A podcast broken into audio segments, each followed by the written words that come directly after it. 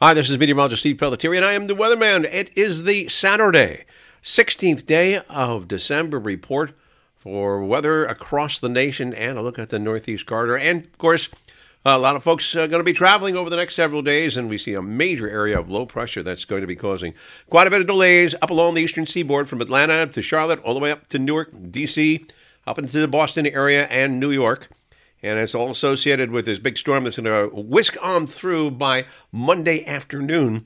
Then we get into a blustery flow for Tuesday, but Wednesday, Thursday, Friday of this week, even Saturday, looking good. So if you are traveling on uh, Sunday night and you do get bumped, if there was some delays or if there are cancellations in flights, you will be able to get wherever you need to go by the time you get towards Tuesday and Wednesday. The weather will be improving nicely.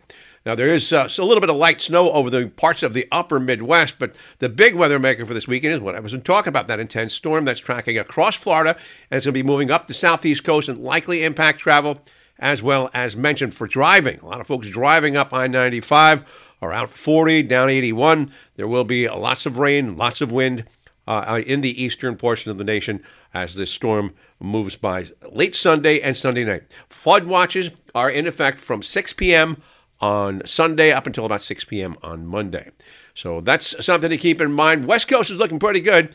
Uh, we do have uh, a little storm offshore of California and uh, Oregon, Washington, so that will be bringing in some moisture there, but doesn't look like any major problems.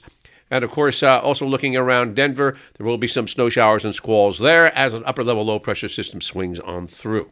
Northeast corridor weather for Saturday is looking pretty good. Sunshine and well above normal. Highs in some places up near 60 degrees, generally in the 50s to near 60 with sunshine, but an increase in clouds. And then that storm arrives from the south to the north, bringing rain, heavy at times. Sunday afternoon, Sunday evening, highs near 60 on Sunday, highs near 60 on Monday with the rain, heavy at times in the morning. Then clearing in the later afternoon and evening looks like blustery and colder conditions for Tuesday, then stabilizing to nice weather Wednesday, Thursday, and Friday of next week.